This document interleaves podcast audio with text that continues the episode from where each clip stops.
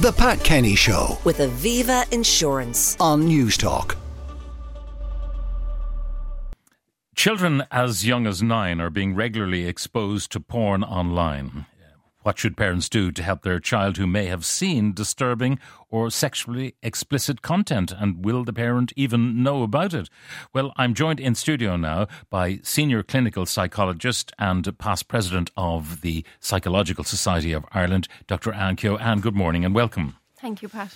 Now, talking to various people around the place, um, including Garda Síochána, they will tell us that really nine is really, if they get past nine, they've already seen porn. Yeah, I mean it's it's a growing problem with access online and how content is delivered, if you like. So there are ways around. You know, they can maybe use a cartoon image or some other kind of way of sending content to children and young people. So it is a real issue.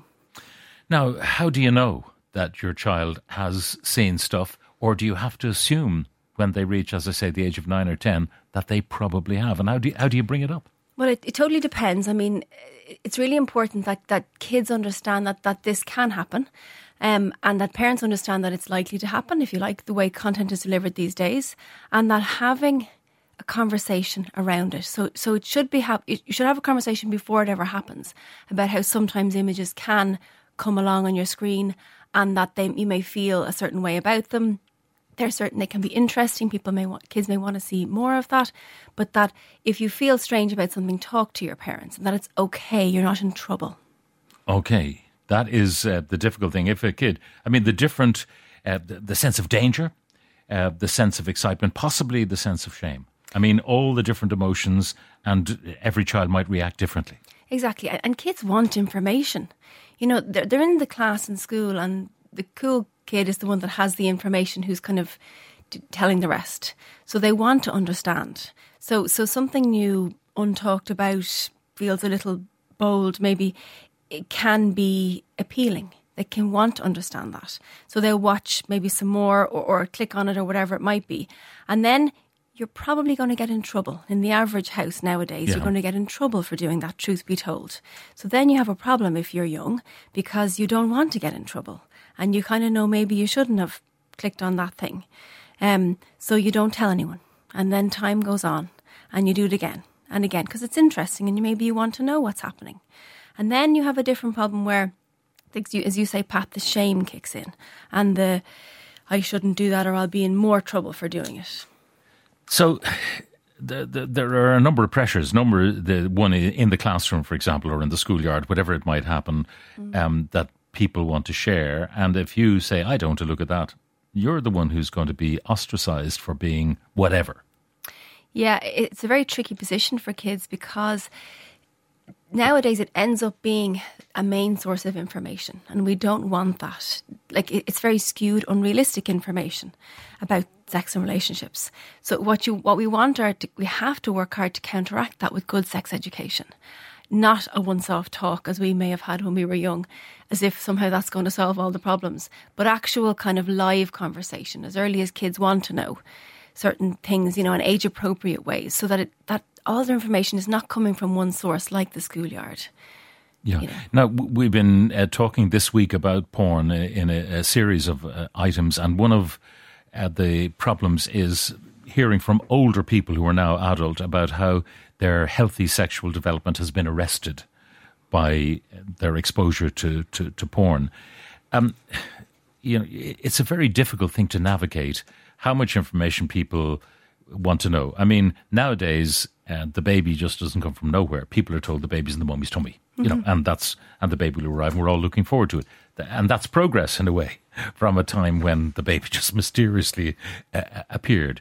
But how much information and how soon do you give children, and how do you tell them, look, what you're seeing online is actually it's not real. Mm. It, it, it depends on the child, but I suppose what you want is kids who can come and ask, what does this word mean? And then you can give your answer. I mean, oftentimes parents, these conversations are tricky for parents too. So you're maybe having them when it's late in the evening and, you know, someone is tired and they're just willing to talk to you, or you're in the car on a long drive. They kind of have to be low key conversations where possible. Um, and it's really about what parents are comfortable with, but you have to push those limits a little bit into what does your child need to understand. And your point is very fair, Pat, that you have young people who have a lot of exposure to intimacy from pornography and, and not in real life. So the expectations are completely different than when they are intimate in real life. And it doesn't happen like it looks like on the screen. And then they're used to what it looks like on the screen. So so it can be very stunting, if you like, in someone's development and their in their relationships. Yeah. I mean, even in uh, movies where they uh, show a lovemaking between two of the actors, um, it's shot very nicely by and large. Mm-hmm, you know, yeah. it, it is, uh, in its own way, it is conveying on screen what people might feel in their imaginations. Mm-hmm. But if you were to take your smartphone out and video the same thing in real life, it would not be maybe quite as rose tinted or whatever. And we have to think about people's experience of that. Like, so what happens if you have overexposure to, to a certain version of unrealistic, you know, it's not how it is, then that becomes your expectation in life. But but we send it underground when we don't l- talk to people about it. And parents are, are scared. Like it's it's not a nice thing to realize your child has seen these images or is actually seeking these images. That's not, they judge themselves for that. And I, my thoughts would be that we have to get past that and come from the kid's perspective. What does it mean for them? How does it feel? Yeah. How do you encourage your kids to actually tell you that they've seen something that they're curious about and maybe they feel shame about? I mean, do you just say, look, if there's anything you see online, there's stranger, stranger danger. You know, someone uh, on a clip we played earlier in the week was saying, you know, why would we let a stranger into our home? But we do that when we give a child a smartphone. I mean, there's, there's lots of ways to work with that as well. I'll just make an extra point there around like we can put controls on the kids' devices, but putting the same controls on our own on other devices because they can hop on Granny's computer or our own. uh, so it's other devices. devices too. It's so all it's all the devices. So you take the smart from uh, from them when they're going to bed, for example. You say, Mm. "Okay, nine o'clock, give me your phone," but that doesn't mean that they don't have access in other ways. It doesn't mean yeah. I mean, you can look while someone's in the same room. You can look at something. It doesn't. Yeah, It doesn't stop things. So we have to have the conversation. and you could go into another room where there's a smart TV Mm-hmm. and go online, go onto YouTube. so, so so the access is around. I mean, first of all, the controls. Second of all, the kind of parental controls and pa- parents having conversations about this. So when you're to get in trouble for this is really difficult. I mean, fair enough, you don't want your kids to do it, but if a child is feeling really guilty or chastised for this, then they won't tell you. It's very simple. Why would you? So, so you have to have a space where you maybe have a free pass or whatever it is to say, whatever it is, you won't get in trouble. Please talk to me. It's almost more important than being in trouble. Yeah. Um, later on in the program, we'll be actually talking about disinformation and fakes on online and so on. And some of the greatest fakery will be to be found on porn sites. I'm sure. Um, some of the comments coming in. Why are we stepping around the issue of harm uh, that smartphones do to under 13 kids? We need to make it illegal for smartphones to be registered to kids. This would be a game changer for our kids and for society. We apply age limits to alcohol, to cigarettes, etc. So get on with it. And this is Susan, who's working in the tech sector. It's a fair point, although I, I can argue that, like, we have a phone. So, you know, we're modeling that interaction, if you like, with technology. And, like, most parents are using a phone occasionally, their own phone for their kids, even if the kid doesn't own one. But yes, there, there, are, there is a need for control over the amount of time unprotected kids are Yeah, on. and how do you do this age verification? I mean, it's a big challenge for the tech sector. They don't want to have to go down the road because if they then offend inadvertently or whatever, they may face fines if there's a jurisdiction in place about age registration. Uh, any parent who gives a nine year old an iPhone deserves all they have to deal with, says another.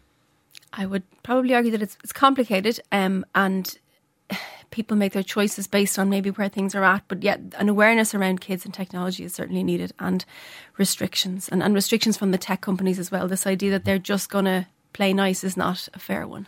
Uh, how do you warn them off watching porn but not create a fear or shame around sex and pleasure?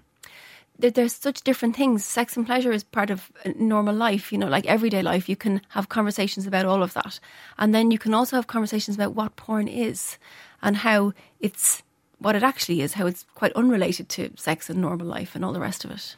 Um, how upsetting or negatively impacting it can be if kids see this stuff, I assume that mine have not. But now I hear this, I wonder how can I know? Well, and there are varying degrees. I mean, if you think about what we know porn to be, it can be very extreme, a very misogynistic, very violent, very aggressive, or it can be, you know, a suggestive cartoon, you know, where someone's top is tightly on their chest and it's revealing. Like it's it's overly sexually explicit for the child that the ad is popping up with. So it's got a fair gradient. Um, this one, uh, once they have YouTube, they have access. We need to educate parents properly. And isn't that an issue that the kids are more tech savvy than the parents and there are ways around? Mm-hmm. Uh, truth be told, any app. I mean, if you were shopping on Amazon and you put in the wrong word or a word that you didn't mean to, you'll get all sorts of explicit content. Or any of the other online shopping platforms will give you, you know, suggestive pictures if you look for them. So, so sexualized images are in a lot of places where we don't expect them to be, and helping kids understand what that means or what it means if they've seen it, that it doesn't have to go underground. It's not bold. It's okay to be curious. It's okay to wonder. Um, another one. Will long term use impact their future sexual and relationship understanding? As the man said on your Vox Pop, that it had harmed him into adulthood. And this whole question of, of, of impotence in the male who's been exposed to more and more graphic porn and normal sexual relations just can't function. It can be harmful because it's around what what works to get you know what someone needs to help them in that situation. So if it's if it's very unlike re- real life, then that can be problematic. So yes, it can be very harmful. Now, uh, someone looking for advice on what age before you get a smartphone, but as you pointed out, it doesn't have to be that smartphone. Yeah, it doesn't have to be the child. The issue is not always the child owning a smartphone. The issue is that, that the technology whatever website it may be is in our houses, it's in our lives, it's on our phones. So it's not that they're, this doesn't only happen when a child owns a phone and they're alone in their bedroom. It happens in the mm. restaurant when you've given it to them for five minutes peace, you know? Yeah. Oh, or the back of the car. You're driving Anything, along and exactly. they're quiet in the back of the car. Thank you very much. That's exactly, great. But in fact, what they're doing is uh, something you'd prefer they did not. Um, the, the the advice though, keep the lines of communication open. That's it. Exactly, and have the like. It shouldn't be one-off talk. It shouldn't be that a child uh, feels they can't talk about this. And if they make a mistake or start watching things like that, they should be able to talk about that. We can talk about anything, as uncomfortable as that might be. Senior clinical psychologist and past president of the Psychological Society of Ireland, Dr. Anne. And thank you very much for joining us. The Pat Kenny Show with Aviva Insurance. Weekdays at 9 a.m. on Newstalk.